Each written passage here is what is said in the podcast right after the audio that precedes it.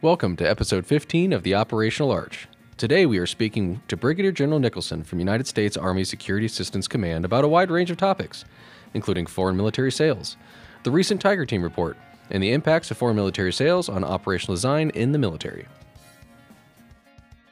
And right now, the demand for U.S. kit is is high and rising because nothing sells like success. Hello, and welcome to the Operational Arch, bridging the gap between strategy and tactics, in the official podcast of the School of Advanced Military Studies, Fort Leavenworth, Kansas. I'm Lieutenant Colonel J.D. Corliss alongside Major Tom Haydock. With us today is Brigadier General Jason Nicholson, Commanding General of the U.S. Army Security Assistance Command. Brigadier General Nicholson is a graduate of SAMS and a current doctoral candidate in political science at the University of Utah. U.S. Army Security Assistance Command leads the Army Materiel Command Security Assistance Enterprise, develops and manages security assistance programs and foreign military sales, or FMS, cases to build partner capacity, supports COCOM engagement strategies, and strengthens U.S. global partnerships. As the commander, he oversees FMS cases with more than 140 countries and a total value exceeding $205 billion.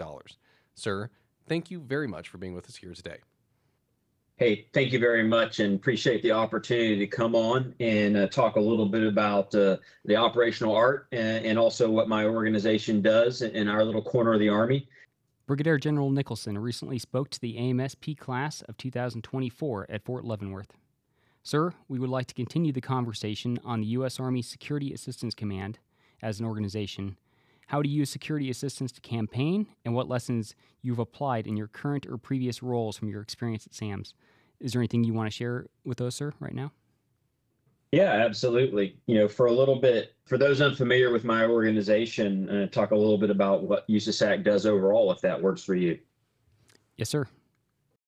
Yeah, so you know, U.S. Army Security Assistance Command manages and executes uh, security assistance programs of foreign military sales for the Army. Um, under Section 3 of the Arms Export Control Act, where we U.S. military are able to sell defense articles, services, and training to other nations and international organizations when to do so uh, strengthens the security of the United States and promotes peace. And there's really two ways we execute foreign military sales in the Army.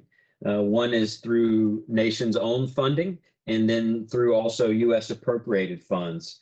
And so with these two types of funds, we, we work with our partners and allies around the world to help them build the capacity and capabilities that they need to be interoperable uh, with our forces uh, as we are uh, operating in, in the global commons. Just as important to what we do is kind of why we're doing it. And really strengthening alliances uh, is at the key of what U.S. Army Security Assistance Command does for the Army and, and ultimately for the joint force. Um, you know, completely aligned not only with the national defense strategy, the national military strategy, but also all of the geographic combatant commands, campaign plans, and regional strategies. We are reinforcing our allies and partners' ability uh, on the battlefield to shoot, move, communicate uh, with U.S. forces and, and, buy down the requirement for U.S. forces abroad, quite frankly, uh, because despite being a superpower with global reach and presence, we can't be everywhere at once. And, and we need allies and partners who are interoperable, uh, if not interchangeable in some cases, who can plug into our formations and fight and win uh, wars together alongside one another. Sir, it sounds like uh, your program obviously has a, a, breadth of range that it impacts uh, globally. So, in terms of all the different programs, all the different nations that you interact with, do you what are some of the most impactful programs that your organization oversees? So, I think some of the most impactful programs that we oversee are are specifically the um, uh, our our foreign military sales of of equipment and training. Um, and I think uh, you know you you see some of this some of those impactful things we're doing today in the contemporary security environment is clearly we are at the forefront in providing um, our Ukrainian partners with the uh, munitions and equipment that they need um, to uh, to defend themselves against Russian aggression. And I think that's a very impactful um, and if not a system changing war that is occurring right now. And um, the U.S. Army and the U.S. Army Security Assistance Command is at the forefront of the United States' response to that challenging security environment. So that's a good segue into our, our next question. Uh, obviously, sir, a couple weeks ago, a Tiger team published its results, And uh, for the listeners out there, we'll try to uh, put a link in the show notes if they want to review the press release for that. But how did that Tiger team results about uh, you know foreign military sales and, and some security assistance affect your organization and your your day to day mission? Yes, so the, the Tiger team, the DoD led Tiger team, uh, and it actually it was an interagency Tiger team because there are are multiple um, uh, multiple uh, organizations that have kind of foreign military sales reform efforts going on. As I travel around the world, uh, and as I engage with our allies and partners, but also importantly, as I engage with our combatant commanders and theater army commanders and other senior military leaders, um, there is an appreciation for um, the complexity of the U.S.'s foreign military sales program. Um, and it's governed by a, a, a, a, series of laws and regulations that maybe are, are not uh, optimized always for speed of action, um, but have a very deliberate uh, are crafted for a very deliberate um, and contemplative process that delivers capabilities to our to our allies and partners. But as the security environment's changing, um, the interagency and the Department of Defense specifically are looking across the, the foreign military sales enterprise and seeing how we can maybe determine some efficiencies and come up with a better way to maybe meet our partners and allies' needs and requirements in a more timely fashion and manner. And so this DoD FMS Tiger team came up with about 85 action items. Um, and that sort of uh, that that that Tiger team's uh, outputs have now kind of transitioned into um, the Defense Security Cooperation Agency's Continuous Process Improvement Board. Uh, and this is the Defense Security Cooperation Agency is the Department of Defense's lead organization for executing foreign military sales across the department and across the joint force. Um, and, and we, uh, as U.S. Army Security Assistance Command, we execute inside the Army the foreign military sales in support of DSCA, working by, with, and through the Army Secretariat, through the Deputy Assistant Secretary for Defense Exports and Arms Control um, and armaments cooperation, sorry. And so these 85 actions right now, the Army is the actual uh, Office of Primary Responsibility for six of these actions, and we're the coordinating office for about 44 of those actions. Um, and the actions in total, um, the 85 uh, identified actions in total kind of cover seven areas for improvement. How do we prioritize partners and allies? Um, as you can imagine, this is a, a tremendously difficult thing to do um, when we have a global portfolio and we have global allies and partners who have immediate requirements and needs for their security situations. And these are everyone from countries like Ukraine that are involved in active conflict to countries like uh, Japan, who we are building for deterrence, who are working with to improve their deterrence posture. FMS administration how are we doing on executing these cases? Are we as efficient? Are we as cost? Uh, are we doing things as in timely and cost benefit fashion as we can to ensure that our partners and allies and even U.S. appropriated funds uh, are, are accounted for and uh, conserved appropriately? How do we execute non-programs of record? It's easier to deliver a program of record. So think uh, an M1 Abrams, an AH-64 Apache, something that the Army, an article that the Army keeps in its inventory and is using for the foreseeable future. When our allies buy those pieces of equipment, they know that they are buying a piece of equipment that the U.S. Army and U.S. government is going to maintain and sustain for the out years. But there's a lot of capabilities out there that are resident inside the United States sort of defense industry that perhaps the U.S. military is buying on one or two offs, or we're not purchasing at all because it, we already have a piece of equipment that meets that need or requirement. But our allies and partners need that particular piece of gear or, or training, et cetera. And through non-programs of record, they're able to purchase that. And, and these can become more complex because they're often to fit boutique needs or requirements and, and uh, defining how we solve those requirements, how we provide a technical solution to that problem uh, can be can be very challenging. And, and when it comes to you know sharing of military technologies, there, there are fewer things that are are kind of more sensitive or more germane to a country's sovereignty, right?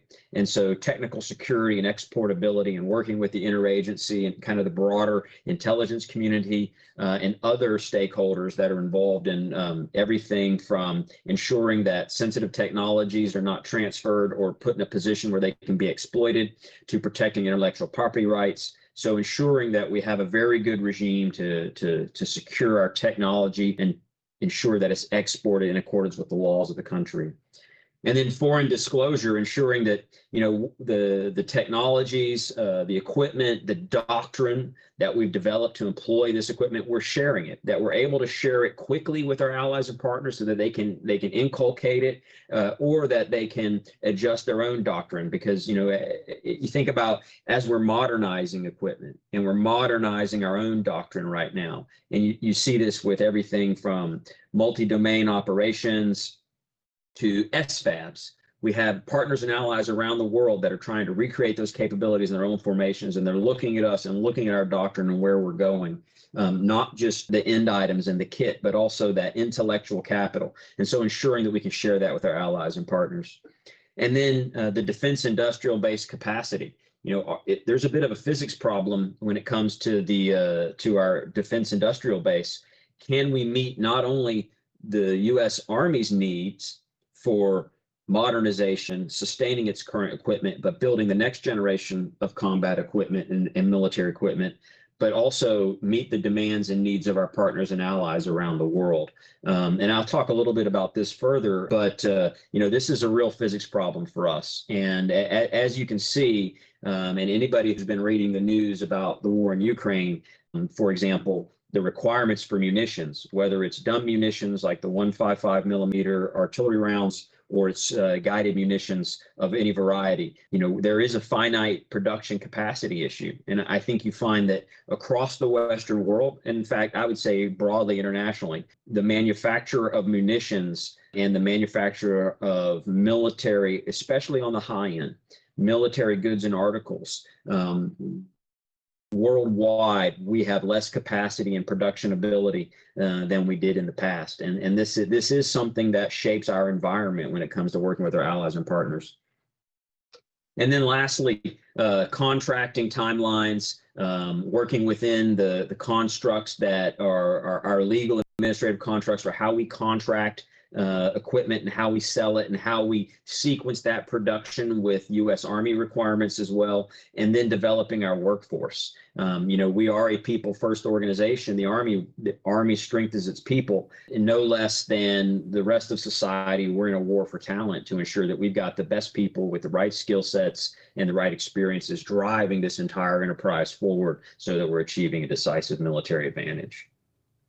Thank you, sir. Yeah, that was a very holistic answer, and it covered a lot of different aspects and really brought them together well. Thank you for that, sir. Sir, to narrow it down a little bit, you touched on this in your explanation a minute ago, but how does FMS affect our allies and partners? So first, I think um, you know it it extends our political relationships around the world, and it shows that the United States is invested in that country's security and it can be anything from you know a few hundred thousand dollars worth of personal protective equipment to billions of dollars of our most capable uh, complex and sophisticated weapon systems. But in every one of those cases the us is showing resolve and support to our allies and partners. And, and i think it's important to think about what this really means because dollar dollar amounts and equipment numbers do not necessarily always equal strategic impact. And, and there are cases, you know, I have numerous examples I could use around the world of places where relatively low cost, kind of mundane, common items achieve a very deliberate and strategic result for the United States with a timely delivery in support of an allies or partner security needs that say Poland purchasing several hundred M1A2 tanks does as well in, in Western Europe. So, you know, that is really to me, it, it extends that political relationship and, and ultimately builds deterrence and buys down the requirements for U.S. forces for the joint force commanders out there at the geographic combatant commands. And I think, you know, just to bring it back to kind of the, the most salient example that we see in contemporary security today in the case of Ukraine, you know, support from the international community has been key, absolutely key to providing Ukraine the tools it needs to resist Russian, the Russian invasion. Uh, and at the heart of that is the, the vast amounts of uh, arms and materiel that the United States has donated. And when you look inside what the United States has donated, the, the, the majority of that is coming out of the Army as well uh, in security assistance to Ukraine. And that's working, you know, at unprecedented speeds across the defense industrial base, across the Army's organic industrial base, across all compos with our joint force partners as well in some cases uh, to deliver these uh, materials to the battlefield to the point of need. You know, at our simplest level, we know that foreign military sales and security assistance increases our partners' capabilities. But in many ways, as you look around the world, particularly we look at you know NATO, uh, we look at places like Southeast Europe. A lot of countries going back to the Cold War, right, had legacy relationships with the former Soviet Union.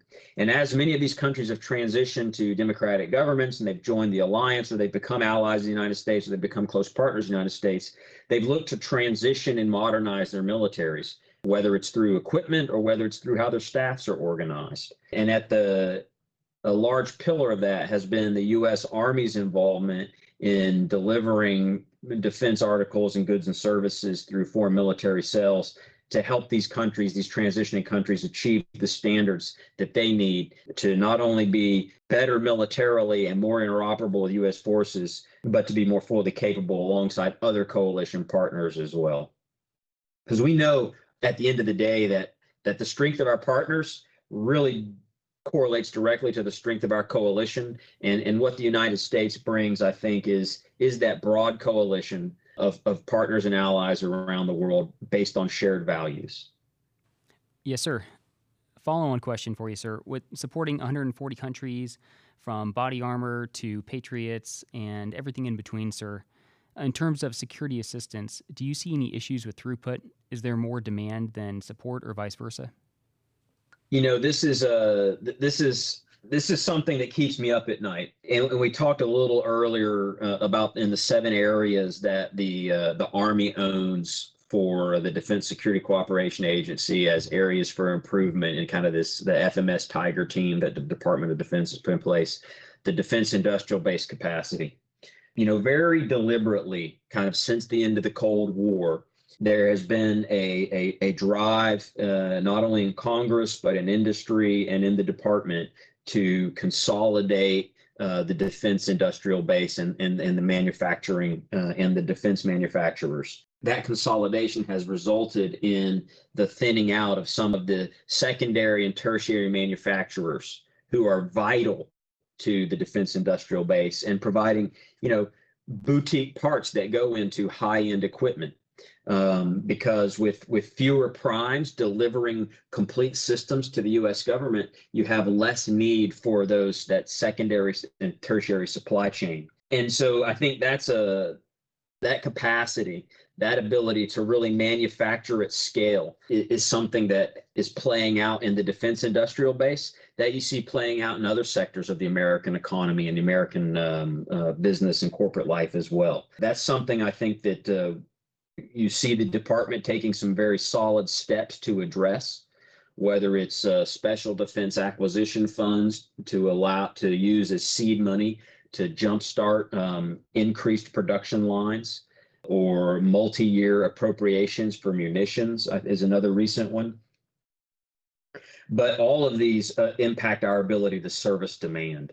And, and right now, the demand for U.S. kit is, is high and rising because nothing sells like success. And when our partners and allies see the success of our Patriot missile systems in intercepting uh, Russian hypersonic weapons, when they see the success of the HIMARS uh, on the battlefield, uh, when they see the success of our rotary wing platforms in Iraq and Afghanistan, our own military operations, nothing sells like seeing success on the battlefield. And, and I think that in terms of um, you know, maybe being the victims of our own success, um, we're, we're having to deal with some of the fallout of that right now. Uh, thank you, General. Uh, you've given us a, a lot of, of, of, different aspects of your job, and, and in one word, daunting seems to come to mind. But if you had to pick one of these challenges, I, I would add fun. fun. I would add fun. Absolutely. Uh, but if I, of all the different challenges you've mentioned so far, and I'm sure there's even more to go into, but what would you pick as one of the greatest challenges that you face or your organization faces on uh, today, the day to day, or upcoming? You know, for me, that that's an easy one to answer, and and I think it will not be unfamiliar to anyone listening to the podcast. But we're in a war for talent. Um, you know, both inside the Army with our, our, our service members and our, our Department of the Army civilians, uh, in ensuring that we attract the right people who are already serving to come work in our organization, but also more broadly speaking, in in the United States economy. I mean, the, the people that we are looking for uh, with the skill sets and the experiences they have are also in high demand, not only in the defense industrial base, but in other parts of uh, our economy where you know which which is on the high end manufacturing export aerospace um, boutique manufacturing um, there is a lot here uh, a lot of great work being done uh, by people who have a tremendous amount of technical know-how that is really hard to replicate. And we're in a t- we're in a war for that talent every day to keep it inside our organization. And I don't think that is something that would be unfamiliar to any leader listening to this podcast out there. I appreciate it. Uh, you came out here a few weeks ago uh, and able to talk to us one on one, and you offered us a thought experiment on how to use security assistance in campaigning and campaign planning. Uh, obviously, we are having those discussions in our classroom, but uh, for the, the listeners out there that, that don't have the benefit of being at SAMS, what information would you say is required for planners to kind of you know, incorporate security assistance into their own operational planning? Well, first, for those who don't have the benefit or good fortune to be at SAMS, I would highly recommend they apply and and, and pursue it. Um, but um, you know, for incorporating security assistance into campaigning and operational planning, I think there's a there's a there's a few things, few tenets that have to, we have to understand right off the cuff, we have to understand our allies and partners' capabilities, what they currently have today, and what they can execute with on the battlefield. And then, second to that, is we have to understand what capabilities do they look to develop in the near future. And so, once we have kind of the, the ends of that spectrum, we can plan between the two of them what how do we bridge the gap from where they are today to where they want to go tomorrow um, and then and then help them build along a series of not only acquisitions for the hard kit, but the training and then ultimately the exercises that are going to allow them to bring a new system or technology into their force or maybe a new tactic, technique, or procedure, bring that into their force, inculcate it in their force, exercise it at echelon, and then ultimately exercise it multilaterally with the United States, other allies and partners, so that what we are delivering over time becomes a holistic capability. And, and for, for, for officers who are working as campaign planners or operational planners on staffs at various levels, um, I think having a very granular understanding of, of how we design those OAIs, those operations, activities, and investments, that a command at whatever echelon you're working can make with allies and partners or meter so that we have measurable and we have achievable goals so that commanders can say, if my operational requirement is three partnered brigades or battalions, whatever echelon you may need, we need a partner ally to produce this capability to operate with us because this is a place where I'm going to assume risk and not put U.S. forces, or I'm going to bring less of this force, then we can go backwards plan and say, okay, if we need this force today, tomorrow, then we can do these things today to get them from where they are now to where they need to go. And again, I, I think it it incorporates multiple things that aren't necessarily or traditionally accounted for in campaign planning, specifically on the acquisition uh, timelines of the foreign military sales process and understanding when we deliver capabilities, or when we have when that capability becomes IOC, and then how we move it to FOC, and then how we start to exercise it at echelon and in conjunction with either U.S. forces or other allies and partners. Sir, yeah, thank you very much for that. Sir, as we sit here right now, the application process and the application period is open for those that are interested in SAMS. And of course, SAMS will be here next year for those that want to attend in the future. So, for the company grade officer or young field grade officer who's out there in the force right now or at CGSC and is on the fence about applying to SAMS or not, what would you say to them, sir? And then what has been the value of SAMS to you in your career? Well, if, if someone is on the fence about applying to SAMS, uh, I, I would push them over it and say, do it. Take the time to invest in yourself. You know, it we are very privileged in uniform to have the opportunity to come out of sort of the workforce and spend not just the year or a few months at the Command and General Staff College where we can reflect on a decade or a decade plus of professional experiences and think about what are we going to do and how are we going to move to that next that organizational and operational level of leadership and military operations but we get another year to do that in sams and i think that anytime the army offers you the ability to self-select into something and invest in yourself absolutely jump on that opportunity i, I think sams is a wonderful program for me the value has been and I didn't come through the traditional SAMS. I came through ASP3, which is slightly different. But I think all three of SAMS programs ultimately deliver a very similar experience to, to all of the students, right? You're going to be pushed intellectually to the to your limits. Absolutely without a doubt. And I think anybody who's gone through either of the three SAMS programs would agree with that.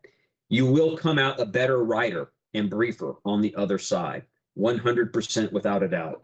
And I think both of those things uh, alone uh, are, are strong selling points but also I, I, think for me what i drew what i took away from not only my SAMS experience but but certainly the the kind of more extended asp3 experience in my doctoral coursework and comprehensive exams was expanding your perspectives whether that's with civilian counterparts and interagency fellows or joint force officers or allies and partners but expanding your perspectives and, and teaching you new ways and new perspectives to which you can approach problem solving or from which you can approach problem solving. Because you know i think that a lot of people from the outside of the military they they think about military problem solving they think about military thought and and and folks tend to default to believing it might be rigid. And i think most of us having come through some sort of either command and general staff college or sams or other educational experience at that kind of field grade officer transition point know that it's not rigid and there's a lot of room for experimentation. There's a lot of room for initiative and and i think that that all of that together kind of how do you approach problem solving and developing a unique perspective of how you come at solving problems uh, will make us better better staff officers better commanders better leaders better better leaders inside our army and inside the joint forces as well. All right general uh, appreciate all your comments today. So we're gonna we're gonna close up with with two kind of big questions that we're hoping to be kind of scripted for all of our guests this year. And the first is going to be, what is your personal definition of operational art? And the second, and maybe this is a little bit easier, is what are you currently reading, or what are you listening to, and what would you recommend us to read as we, uh, you know, with all of our free time here at SAMS?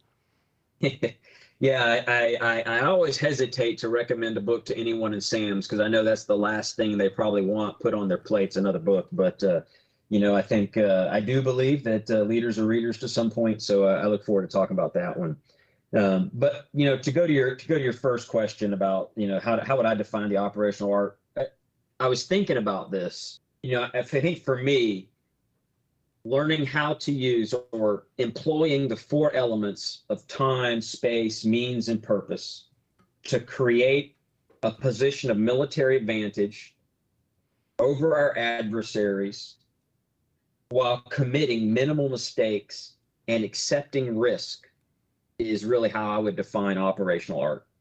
And and there's a reason that we call it art and not science, um, because we could we could tell four people to look at the same problem and come up with four different answers, and we may have four successful answers. And, and for me, I, I think really what's critical is kind of understanding that making minimal mistakes is a key part of it because you're going to make mistakes and just accepting that there will be mistakes but doing so within within levels of acceptable risk I, I, think that's that's crucial that's what our commanders expect us to be able to lay out for them and when it comes to coa development uh, and and how we execute mission analysis in support of campaigning or operational plans so do you have a, a book recommendation for us sir I, I do. I do indeed. So I, I I'm actually always reading about two or three books at a time. And um, I, I, literally just finished about two days ago a great book called Lakota America by Pekka Hämäläinen. Is a Finnish uh, a Finnish historian of American history who is currently at Oxford University, and he is sort of um, takes the narrative of the frontier wars uh, between the Sioux Nation and the United States military and the United States writ large, really, and kind of turns it on the head and talks about how, in fact, two competing colonial empires basically slammed into each other on the Great Plains in the mid to late 1800s and had this incredible conflict that we later came to know as the Indian or Frontier Wars. I, I think it's a great book that talks about all of the things that, uh, you know, uh, sort of budding strategists and operational thinkers need to consider when it comes to logistics, international relations, you know, lines of operation, military and political uh, strategies to achieve a military political goal. Just a really tremendous book that sort of looks at American history, particularly the the frontier wars and the Indian Wars in the late 1800s, in a completely new light to me. Great perspective, and and I found it very very rewarding. And then you know what I'm listening to right now is a great podcast. Uh, it's called How I Built This. It's by uh, NPR. And, um, you know, a lot of the people on this podcast are entrepreneurs. Uh, and I just listened to one today while I was out running. Uh, it was by the, the gentleman who uh, basically brought Tetris to Nintendo. And I'm inspired by creative thinkers who can determine innovative and new ways to bring products to market or to solve problems. Uh, because I think that's really inherent at what we're doing in the military and, and kind of the inherent to the mission of SAMS and, and all three of its constituent programs. And, and I think that, you know, we can learn a lot when we look outside our own narrow cylinder. And, and for me, kind of how entrepreneurs approach these problems and grow markets or even create markets where none existed before is, really fascinating and i find that whole entire creative process around problem solving to be to be really interesting so i recommend both those the podcast and the book well general Nicholson we want to thank you for your time uh, sitting down with us today and discussing uh, what really is a very complex and i'm sure often a chaotic environment that you work in if there's any other comments you want to make before we, we close up today, and hopefully we'll see you out there in the force.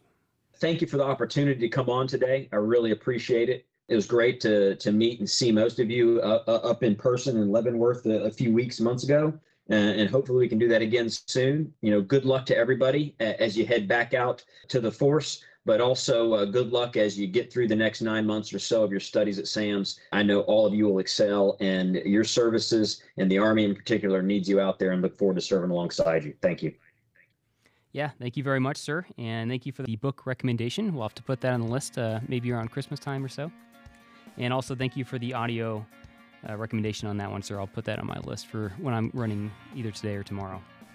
The views and expressions heard here are those of the authors and do not reflect the official position or opinions of SAMS, the U.S. Army, or the U.S. government. Stay up to date on all things SAMS by checking us out on Twitter at US underscore SAMS, Instagram at us.sams, and on LinkedIn. Additionally, if you have recommendations for an episode or wish to engage with us, please email us at operationalarch at gmail.com.